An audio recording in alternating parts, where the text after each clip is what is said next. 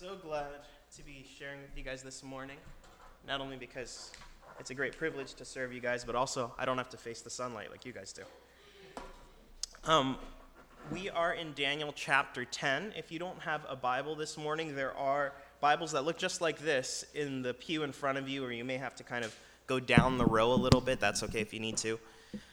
Um, again, we are in Daniel chapter 10. That's on page 748. I'll give you a second to get there. I'm just going to pray once more while you're finding your place in your Bible.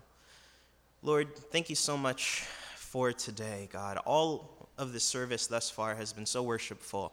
Just um, getting the time to pause and have that call to worship, to prepare our hearts to be singing your name and um, speaking the gospel through the songs that we sang, and then the songs that we did sing that highlighted um, your defense of us and your great glory. Your great glory. Even walking through these announcements and seeing the practical work that you're doing in the world today and now. And our catechism reminding us that you've given us a gift of faith. The gift of faith that even saves us is a gift from you. Lord, I pray that you would help me to speak today, that you would speak through me, that there'd be no nerves or um, no hesitation and no stuttering or lack of clarity, but that your gospel would be clear and true. In Jesus' name. Amen. So, we're continuing our sermon series that's called Watch the Throne earthly empires and our coming king. And it's, uh, we're, we're, five sixths of the way through. Daniel has 12 chapters. We're doing one chapter a week, and today we're in chapter 10. Um, thus far, the series has followed this sort of motif of how the powers of humanity come and take the world by storm. And yet, not too far beneath the surface, there's this subversive reality of God's kingdom that really holds all things in his hands entirely. Um, in Daniel chapter 10, we kind of get to know Daniel a little bit more deeply. We got a, a, good long prayer from him last week in Daniel chapter 9. And now in chapter 10, we see the experience he has watching these things come into play the kinds of things that he's seeing is his people, the Israelites, who were supposed to be the chosen people of God, who were given these rights of accurate worship of the God who created the world. He's seen them carried away into captivity, and he himself is one of the captives. He was a prominent member in the nation of Israel. Uh, in the first chapter of Daniel, it says that he was a goodly person from the line of Judah. So he was a prominent propagator of this Israelite culture. But he spent the vast majority of his life at this point in a pagan nation, serving wicked, violent, oppressive pagan kings, and being taught the practices of pagan divination.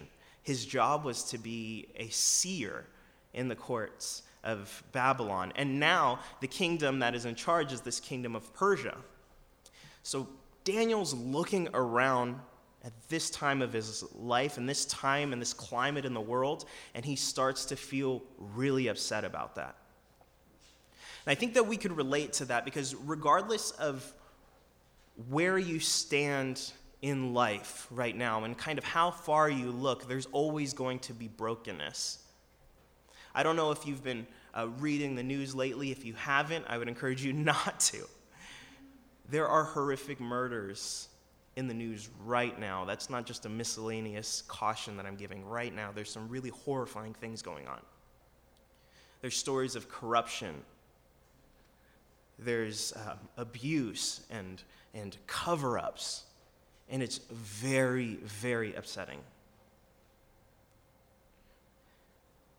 Just like Daniel, we find ourselves steeped in a world of disappointing climates. Now, what Daniel is going to do is he's going to take his concerns and his, um, his desperation over this brokenness in the world, and he's going to bring it to God, and he's going to come to see that the God that uh, he prays to is a bigger God than he expected. God is eventually going to answer the questions that Daniel has, but today in our passage, all Daniel is going to experience is the person and nature of God and his kingdom. And it's really going to reorient Daniel's focus to realize that the greatest thing that God can do for us is not just resolving the broken incidents around us, but reconciling us to himself, that we can stand in the presence of a holy God. I would say that if, if you're looking for a direction from this passage before we get into it, and if you're taking notes, maybe it's this because God has successfully justified sinners to come into his presence, we can entrust him with all of the world's problems. That's what we'll find in today's passage. So let's, let's open up. We're, we're going to do this kind of in chunks rather than reading the entire passage first. Um, I'm just going to start out with Daniel chapter 10, verse 1 right now. It says, In the third year of Cyrus, king of Persia, a word was revealed to Daniel, who was named Belteshazzar. And the word was true, and it was great conflict. And he understood the word and had understanding of the vision. Okay, so this is not the beginning of the story. This is more like a header. He's, gonna, he's giving us a date stamp so we know the year that this happens, and he's gonna, he explains to us what is going to unfold in the remaining verses of what we have as a chapter. What he says is this A word was revealed to Daniel, who was named Belteshazzar, and the word was true, and it was great conflict. Depending on what translation you're reading this morning, I'm reading out of the ESV, your Bible may say the word was true and it was about a great conflict. Either way, the sentiment's about the same. If it's if what was supposed to be communicated in this passage was that the word was true and it was conflict, what that means is that it bothered Daniel so much because this is heavy news. It's difficult. So even though he received this word from God, it was not something that necessarily sat well with him. It gave him conflict internally. But if it, if it was supposed to be communicated that it was about great conflict, that's accurate, and it's kind of the same thing. You see, Daniel's word that he's going to receive in primarily chapter 11 is about conquests and war. And war always involves oppression, tyranny, and death. It always involves families destroyed, widows mourning, children growing up without their parents killed in the devastation of warfare.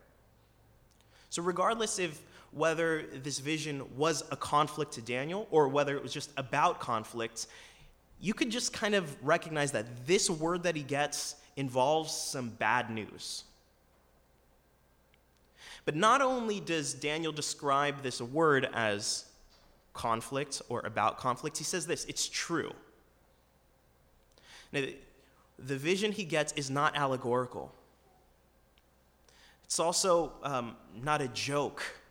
It's not sarcastic. It's not hypothetical. What Daniel comes to hear from God is something that is actually going to happen. Now, isn't that some of the worst news? News that is conflicting or about great loss, and then it's, it's true news? This experience that Daniel has is some of the worst kinds of things a human can receive news that is bad, and yet news that is true and certain. But Daniel comes to understand what this vision is about. Let's, let's move on to verse 2, and I'm going to read all the way down to 4. In those days, I, Daniel, was mourning for three weeks. I ate no delicacies, no meat or wine entered my mouth, nor did I anoint myself at all for the full three weeks. On the 24th day of the first month, as I was standing on the bank of the great river, that is the Tigris, pause. We have a verse break right there, and that's really helpful because that's where I wanted to stop. In those days, I, Daniel, was mourning for three weeks. What is he mourning about? Well, if you've been with us through the book of Daniel so far, you know that for the last two chapters or so, and really through the entire book, there is this tone that Daniel experiences of sadness that his people have been carried away into captivity. Not only is it his patriotism that has been disturbed, but he's recognizing that the culture that they carried was one of worshiping God. And being that God had, in his judgment, carried them away into captivity, it meant two things. One, it meant that they had failed worshiping God despite the grace that he had given them. And it also meant that they could no longer do that where they stood. Let me explain what I mean by that. In those days, I, Daniel, was mourning for three weeks. I'll talk about what his mourning and fasting looked like in a second. But in verse 4, it says, On the 24th day of the first month, as I was standing on the bank of the great river that is the Tigris, we have a time of year that this happens. It's in the first month, probably the month of Nisan, maybe it says that in your translation, or the month of Abib. And it's for three whole weeks. So from, um, from the 3rd of Nisan all the way to the 24th, it's a 21 day fast in that time span is the celebration of Passover, and directly following the celebration of Passover for that week is the Feast of Unleavened Bread. So it's this time of year when Daniel remembers that God has greatly reached out to his nation of Israel. He saved them, he's delivered them up out of bondage and yet now he himself is a representation of these people of Israel once again in bondage. A big part of the Passover was the fact that a lamb was to be sacrificed. And it remembered how God had covered over the people of Israel with the blood of the lamb. There was heavy atonement sacrifices that were practiced during this time, but the Israelites could not do this at this time in history because Jerusalem was destroyed along with the temple. So, is this time of year when Daniel is just really getting hit close to home with the fact that things are broken and not what they should be. Like so many of us, he's looking at the world around him and he has to just see constant reminders of that brokenness, whether you're looking at the news or whether you're walking down the street in Seattle and you see the, the people without homes and without things to eat, the children who are sitting with um, single parents on the side of the road. Constant reminders. This is what Daniel is experiencing. Now, he was praying for three whole weeks, and it was a fast. Now, a fast usually means that you're not eating at all. Daniel's was a little bit augmented. He was not eating anything pleasurable, probably just bread and water. He wasn't eating any meat, he wasn't drinking any wine. He was just eating the bare minimum things he needed to survive. He also says that he didn't anoint himself. That that's bathing practices, but it's it's luxurious bathing practices, but it's it is bathing. He's just debasing himself right now to physically manifest the mourning he feels internally for three whole weeks. And nothing changes. He remains in this area uh, that was formerly Babylon and now is under the Persian Empire. Nothing changes. Not only that, but for three whole weeks, despite this good religion, this good piety, he doesn't even get an answer from the Lord, not even necessarily a word of comfort for the course of 21 days. And maybe you could relate to this. Maybe there are times in your life where you are desperate because pain in your life or pain in the lives of people that you love. And you're coming to God earnestly and seriously, sincerely. But nothing changes. Situations don't turn around and you don't get that sense of comfort that you're seeking. That's a reality. That's a reality of the world we live in today, the world's problems and the brokenness around us. Now, for Daniel, we will get a reason for why he had to wait so long, uh, but that is to come. So let's carry on. I'm going to read verses 5 through 9. I lifted up my eyes and looked, and behold, a man clothed in linen with a belt of fine gold from Uphaz around his waist. His body was like beryl, his face like the appearance of lightning, his eyes like flaming torches, his arms and legs like the gleam of burnished bronze, and the sound of his words like the sound of a multitude. And I, Daniel, alone saw the vision. For the men who were with me did not see the vision, but a great trembling fell upon them, and they fled to hide themselves. So I was left alone and saw this great vision, and no strength was left in me. My radiant appearance was fearfully changed, and I retained no strength. Then I heard the sound of his words, and as I heard the sound of his words, I fell on my face in deep sleep with my face to the ground. This is the, the answer to his prayer, or the beginning of the answer of this 21 days of prayer.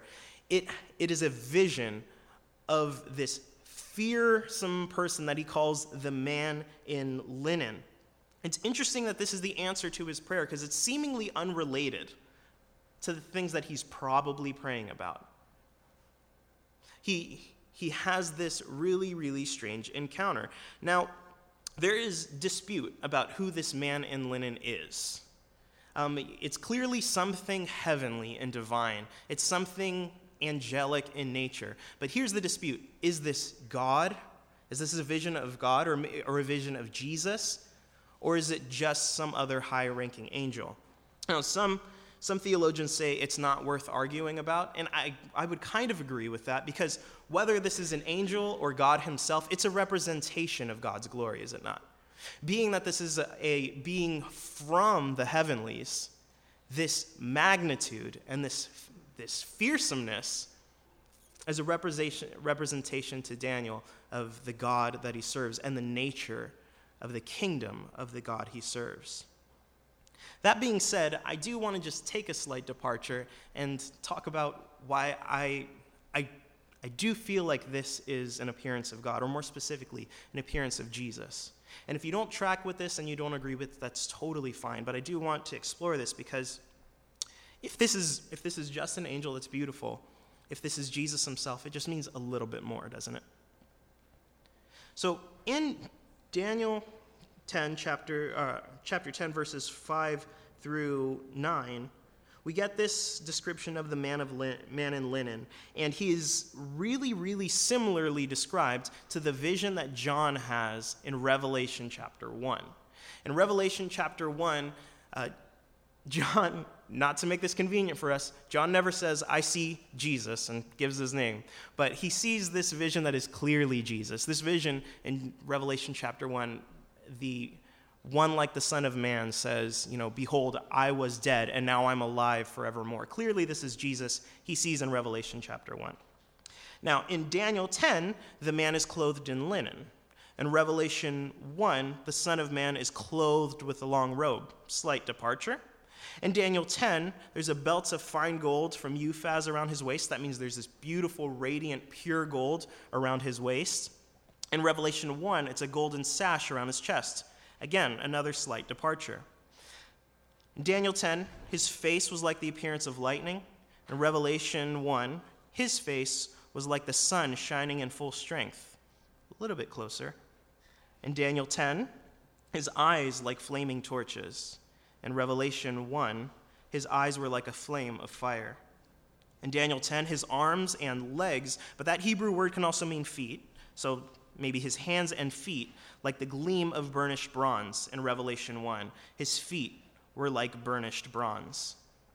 Daniel 10, the sound of his voice was like the sound of a multitude. Revelation 1, his voice was like the roar of many waters. Daniel 10, I fell on my face in deep sleep with my face to the ground. Revelation 1, when I saw him, I fell at his feet as though dead. Um, now, there are other angels throughout Scripture that we know are not Jesus who are described kind of like this vision that Daniel has in chapter 10. Um, there is the angel that removes the stone away from Jesus' tomb. We know that's not Jesus because Jesus is in the tomb. That angel is described of having a face that was like lightning. There are also seven angels that come out of the throne room of God in the book of Revelation, chapter 15, and it says that they're clothed in linen and that they have golden sashes around their chests. We know that those are not Jesus because there's seven of them and there's only one Jesus. The reason, however, that I think that this passage is about Jesus comes a little bit later. It's in Daniel chapter 12. Verse 5 Then I, Daniel, looked, and behold, two others stood, one on this bank of the stream, one on that bank of the stream. And someone said to the man clothed in linen, who was above the waters of the stream, How long shall it be to the end of these wonders? And I heard the man clothed in linen, who was above the waters of the stream.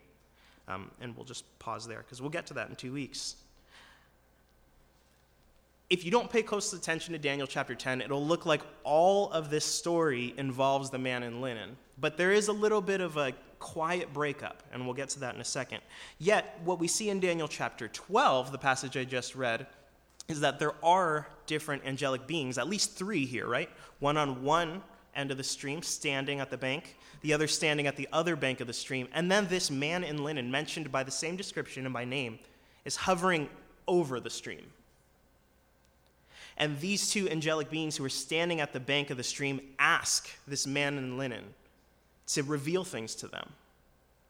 Clearly, this man in linen is someone of great authority.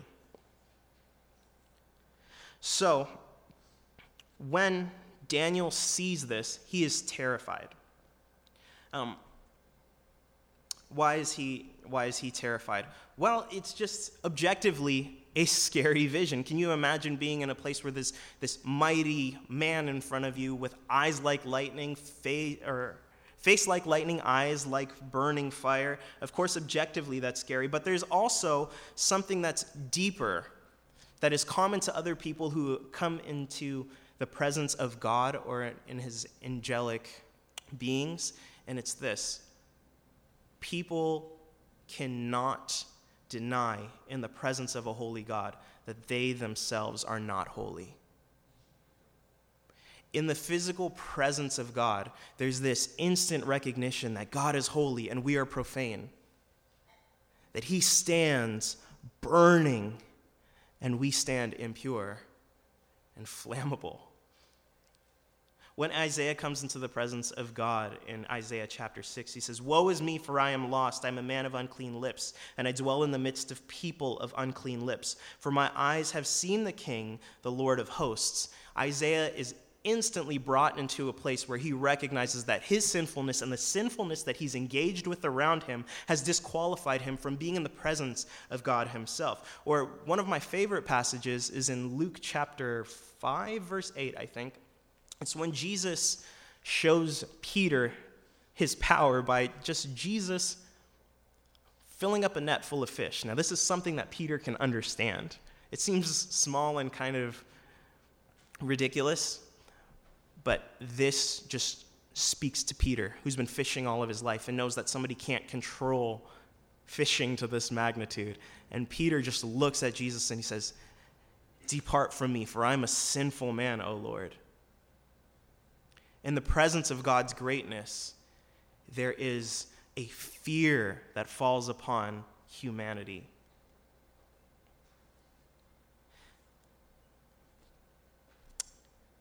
Let, us keep moving on. So he falls asleep, sort of. He just he's so overwhelmed by this vision that he passes out. Okay? So he falls on the floor, face down, and then Verse 10 Behold, a hand touched me and set me trembling on my hands and knees. And he said to me, O Daniel, man greatly loved, understand the words that I speak to you. Stand upright, for now I have been sent to you. And when he spoken this word to me, I stood up trembling. For the rest of this chapter, we're going to see an increase in prog- progressing of Daniel recovering from this vision. So, physically, he's going to show these manifestations. First, when he saw this vision of the man in linen, he falls flat on his face and he passes out.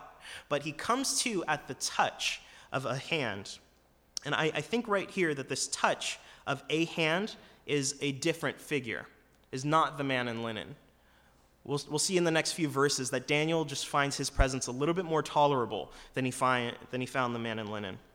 So this hand touches him, and it sets him trembling on his hands and knees. There's a little bit of progress there. He falls on his face, face down, as he's unconscious, and then he becomes conscious. He comes to. And then he's able to come up just to his hands and knees, not further than that, though.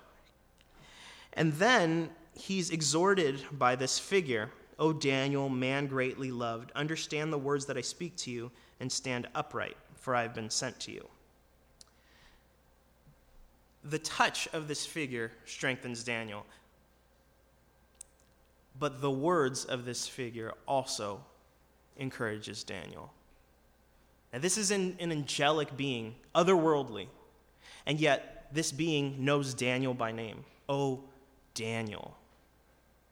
There's a personalness to it. And that touch, that physical contact, contact, it's personal. And the calling by name is personal.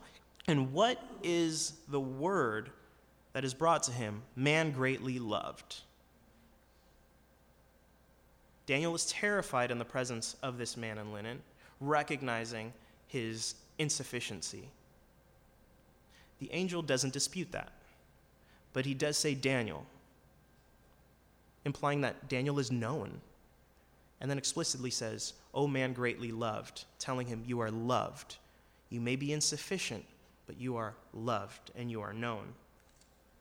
Now, that's enough to get Daniel up to his hands and knees, but the, uh, the figure says, Hey, man, just stand up. And that's, there's, there's, uh, there's this thing about Daniel where he stands right there, but I kind of get the sense that it's because he can't with he can't um, ignore that almost like a command. It's a beckoning from this divine being. Stand upright. So Daniel's able to stand upright, but he stands up trembling. He's not feeling that much better. We're still seeing that physical progress, right? From passed out, face down, to now standing up and shaking. And then verses 12 through 14. Then he said to me, Fear not, Daniel, for from the first day that you set your heart to understand and humbled yourself before your God. Your words have been heard, and I have come because of your words. The prince of the kingdom of Persia withstood me 21 days, but Michael, one of the chief princes, came to help me, for I was left there with the kings of Persia, and came to make you understand what is to happen to your people in the latter days, for the vision is for days yet to come. I find this to be one of the most fascinating parts of not just the book of Daniel, not just this chapter, but one of the most fascinating parts in all of Scripture because we get a glimpse of how spiritual warfare works in the spiritual plane. Now, we were talking about how badly it can feel when you're seeking God with sincerity and piety, and yet, seemingly to you, no incidents change, no comfort comes to you. I don't know how it works today because things have changed since the time of Daniel, right? Jesus' victory on the cross is secured. The Holy Spirit dwells within us. So some things are surely different, but we can at least consider here that in the times when we feel like God is not answering us and situations are not improving, that the war is waging on. Daniel is probably praying about the very things that are happening in the spiritual realm, praying that God would change the course of history so that way the Persians would not be subduing the people of Israel, so that way true worship of the true God can return to the world. And this angel's telling him, hey, for the last 21 days, I've been fighting with the prince of Persia. Now, that's not a person, the prince of Persia. That's a rank of a demonic fallen angel that is bolstering up the kingdom of Persia. In the spiritual realm, behind the curtain, there's this angel who's fighting against the king of per- the prince of Persia so he can get to Daniel and bring him this word. Now, this, this war is so intense that this angel just cannot get through. He cannot, cannot uh, like take out the prince of Persia for long enough to sneak away and get to Daniel. So he has to do a tag team thing. He tags this person named Michael, who's another angel who is uh, the prince of your people, we see here in Daniel chapter 10, equal rank of the prince of Persia, but on God's side instead. And that Michael takes over the fight so that way this angel can come and speak to Daniel. So it's worth considering, guys, that even when situations don't change, even when we don't feel like we're getting a comfort, that there is something currently going on in the midst, beyond what we can see, where God is indeed answering our prayers. But what, what needs to be considered is, is the trust to the God that we serve. I, I want to highlight the last thing that this angel says in this chunk that we just read. I came to make you understand what is to happen to your people in the latter days, for the vision is for days yet to come. That's not what Daniel wants to hear. And that's not what we want to hear when we come to God and say that there's this really pressing, imminent problem now. God, please solve this. Save the people that I love. Save me. Change what's going on in the political powers in the world. Save this planet. And even if you get a divine vision like Daniel gets, hearing that, yeah, that's not going to come right away, is still not excellent news.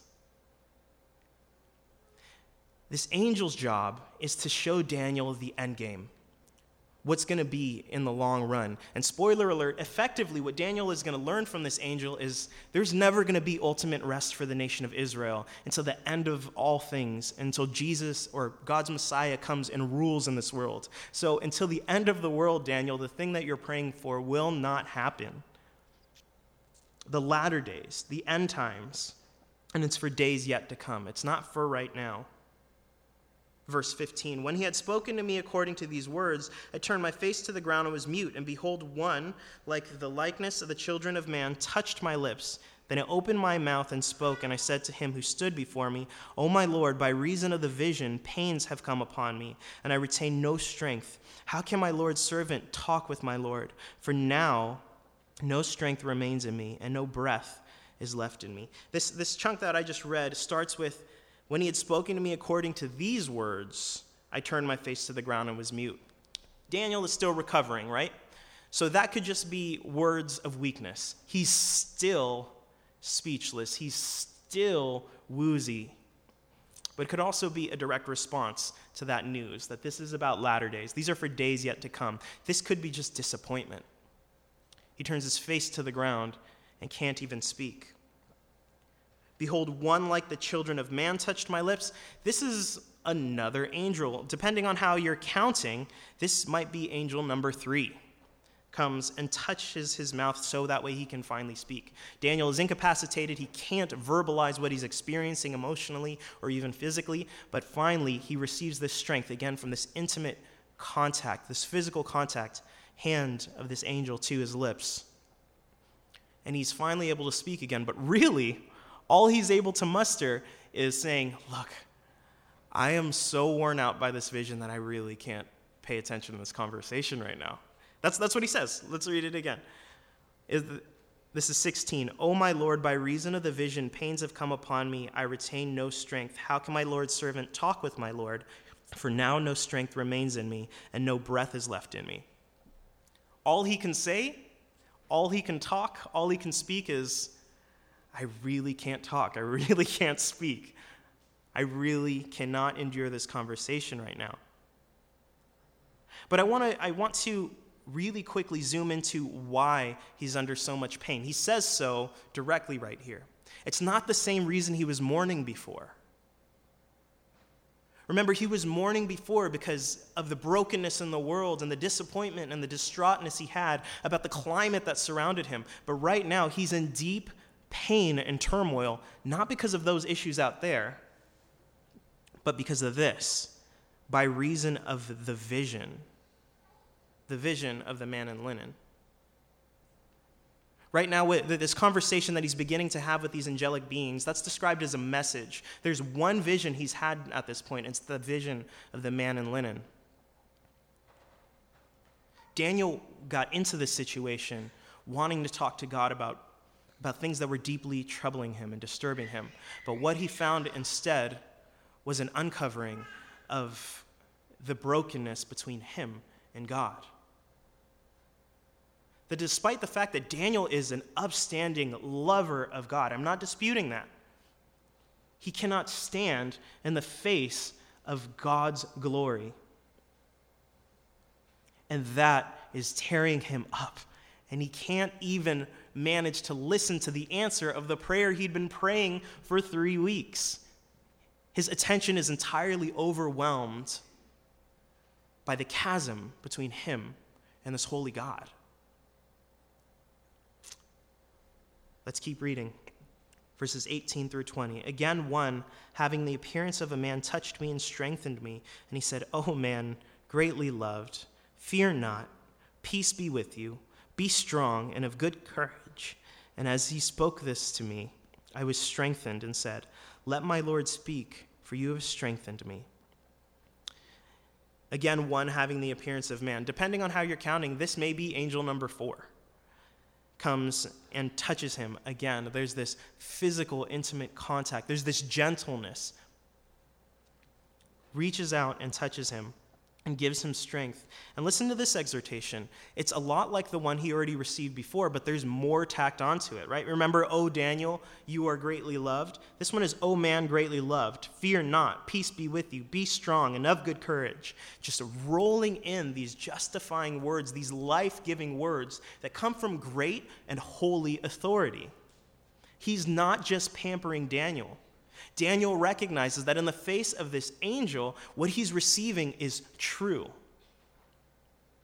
Remember, the capstone, the headline of this entire situation is that it is true. And Daniel has these life giving words spoken over him You're greatly loved. Now be strong and of good courage. Those, those are famous words that are usually used in times when God is raising up a warrior. It's used so many times in the book of Joshua. And it's recycled a few times in the times of the kings, especially found in the book of Chronicles. But then there's this peace be with you. That's the word shalom. We don't have a whole lot of time to go into what shalom means. It's a deep, long topic that's far actually above my head. But effectively, peace is not just serenity, it's not just tranquility. It's also not just a ceasefire, it's all of those things and more. Shalom be with you means total perfection, all things as they should be, humming in harmony. What, what dissonance can Daniel feel getting those words from an angel where the very reason he fell on his knees to pray this three week long prayer was because things are not shalom? Things are not in ceasefire. This is a time of great war. Things are not as they should be. Things do not buzz in harmony. There's discord and brokenness and abuse and oppression and tyranny and violence. So, so why can this angel say, Peace be with you? Again, is this just fluffy positivisms? Peace be with you because you're greatly loved and you are known and be strengthened because I've reached out and touched you. This angel, being a representation of God's kingdom, is the one that initiates God's kingdom reaching across the chasm and touching Daniel and giving him the strength to stand firm in front of these great things. So, as these words were spoken to Daniel, he, uh, he receives his strength and he's ready to hear the message that this angel has gone through spiritual warfare just to bring him. Daniel's now ready for it. And if you want to hear what that is, you'll have to stick around for the next two weeks because it doesn't happen in this chapter. But let's, let's finish out the chapter, verses 20 and 21. Then he said, Do you know why I've come to you? But now I will return to fight against the prince of Persia. And when I go out, behold, the prince of Greece will come. But I will tell you what is inscribed in the book of truth. There is none who contends by my side except against these, except Michael, your prince. Now, these, these last two verses, they really just kickstart us for the next two chapters. They, they, uh, they just traject us into those. But there is a little bit there. He says, uh, Do you know why I've come to you? That's a rhetorical question. Um, but maybe he's also kind of brushing the dust off of Daniel and say, hey, did you hear the stuff I was saying before? but um, what this angel is here to do is just to tell Daniel what's to come. This angel is not here to change the incidents. This angel is also not here to tell you there's a silver lining. I know it looks like war, but in reality, it is this. That's not what this angel's here to do. This angel's job is just to tell Daniel what the end game is, where this is headed how God will ultimately resolve this, even if it takes to the end of time itself. That's what the angel's here to do. He's just a bringer of words. And then he says, Look, when I leave you, I'm going to go and fight the prince of Persia again. This warfare is going to continue past this message I'm going to give you. Things will continue to be bad. And things will even get worse because once the prince of Persia is defeated, once this demonic realm that is bolstering up this oppressive empire, once that demonic realm is taken out from behind the human Persia, another one comes back up, and that one's Greece. Things will get worse, not better. The troubles will continue, not end. And then there's this there is none who contends by my side against these except Michael, your prince. That is an encouragement. He's already let Daniel know that Michael is able to handle this spiritual warfare. He also says that this is your prince. This is a ranking angel over God's people, assigned to God's people. Some people believe this means that if the demon behind Persia is the prince of the kings of Persia, then Michael, your prince, means that Michael is the national angel for Israel. Things will get worse, but God is fully equipped. And God will handle these things. And that's where our chapter ends, because it's, it's kind of a cliffhanger. And we'll, we'll pick that up next week. But there's so much to be had in chapter 10, even though it's really just a precursor. Because look, bad things happen. You've been in those places. Sometimes you'd rather keep your eyes to the ground than look around and see all the difficulties in the world, the difficulties in your life, the difficulties in the lives of, you, of the people you love, and the difficulties in the world at large. These problems that are deep and difficult. And look, we can, we can pray and we can worship and we can, we can fast and we can seek God with all sincerity and piety, but sometimes those problems won't stop. And sometimes the comforting words that people say are not true. Sometimes the true commentary on the hard things is that they involved conflict and that they will get worse and that it is not over.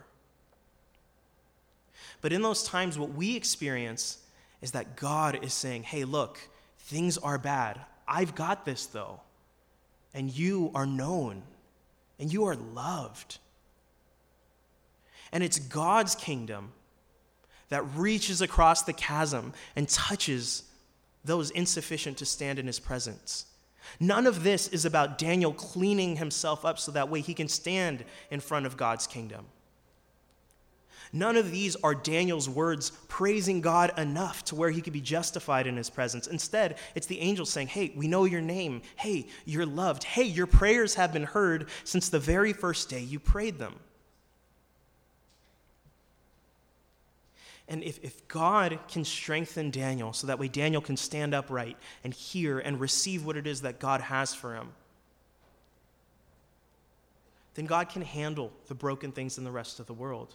Daniel sees the true magnitude that the greatest problem is not just the things going on horizontally and laterally, it's the interpersonal breakings between our relationships and God. That even a great man like Daniel, a man of great faith, a man of God, greatly loved, can't stand in the presence of this holy God. That is the biggest brokenness. And what God has exemplified for Daniel here is that he can handle that. And if he can handle that, then he can also handle all the other things in the peripheries that are just small in comparison. That if God could reach across the chasm and touch those insufficient to be in his presence, then he can handle these things on the outside too, even if it's not right away. Now, I, I, I, want to put some rubber on the road and, and share a little bit about what's been going on in my life and how this is so real to me right now. It's been a very hard season in my household this last month because we got some true and bad news, some imminent news that's about a later time. And it was it was so hard to navigate. We were so overjoyed to find out that we were, we were pregnant with our third kid, and then at the time of our first ultrasound, we found out that the baby was in there, but the heart wasn't beating. When, when Daniel headlines this vision saying that this, the word was true and it was a conflict, it reminds me of when the doctor said, It's bad news that this is a failed pregnancy, but it is conclusive. When the angel says to, to Daniel that this is about latter days and it's about days yet to come, it reminds me of when the doctor said, You guys are still going to have to deliver this baby, and it's going to happen sometime in the next several weeks. In the midst of that, I was praying and I was seeking God. By God's grace, it didn't shake my faith. But things didn't change. The baby didn't revive. And we still had to wait for things to get worse when the baby was to be delivered. But in the midst of those things, God just reached and comforted my wife and me, and my family, even my four year old daughter who drew a picture of our lost baby with Jesus. The goodness of God reassures us that in the midst of the things that are true and of great conflict, are not of consequence because our God is so good. That's indisputable. And when Daniel was in the face of this man in linen, he realized how merciful this God is.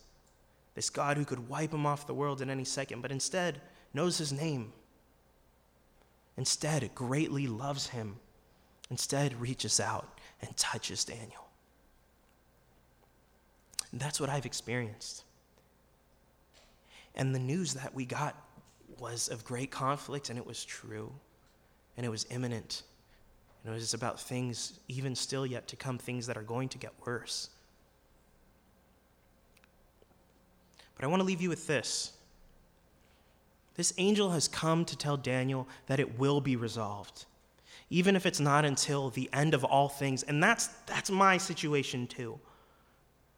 I will never have my son in this life but I will at the end of all things.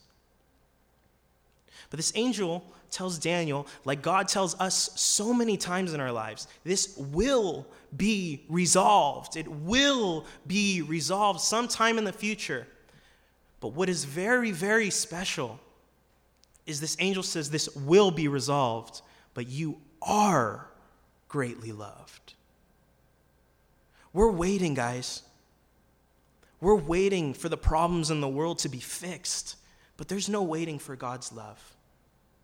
There's no waiting for the intimate knowledge that your God knows your name and that this God is greater than you deserve and greater than you can handle. Yet, this is a God who could reach across the chasm. This is the hand that reached across planks of wood configured like the cross and is nailed to atone for our brokenness that disqualifies us from his kingdom.